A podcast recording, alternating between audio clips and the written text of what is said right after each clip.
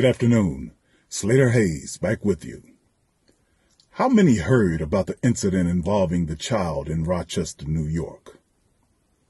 Now, how many of us know if there was any resolution? Neither do I. And that's exactly the desired goal for us to forget. Well, I for one won't forget. How about you? I entitled my following piece, A Chosen Vicious Cycle.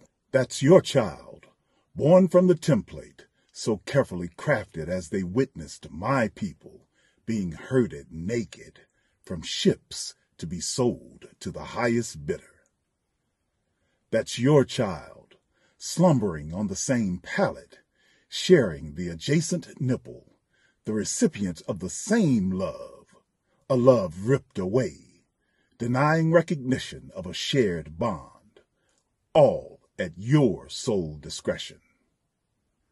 That's your child, nurtured on the cracking of the whip, delivering the sting, gashing bronzed flesh intent on forcing submission by the subduing of the spirit. That's your child, experiencing their rite of passage when captured shielding their sun-struck eyes as they bore witness to the swinging fruit, the main course of the special picnic.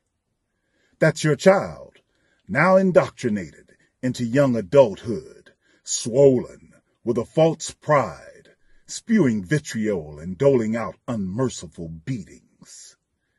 Yes, indeed that's your child, all grown up, now passing along the finer points of a legacy rooted in hatred to innocence, perpetrating a code of silence as Uncle Bob and Aunt Karen unleashed their morally corrupt and non-empathetic assault on, you guessed it, my child.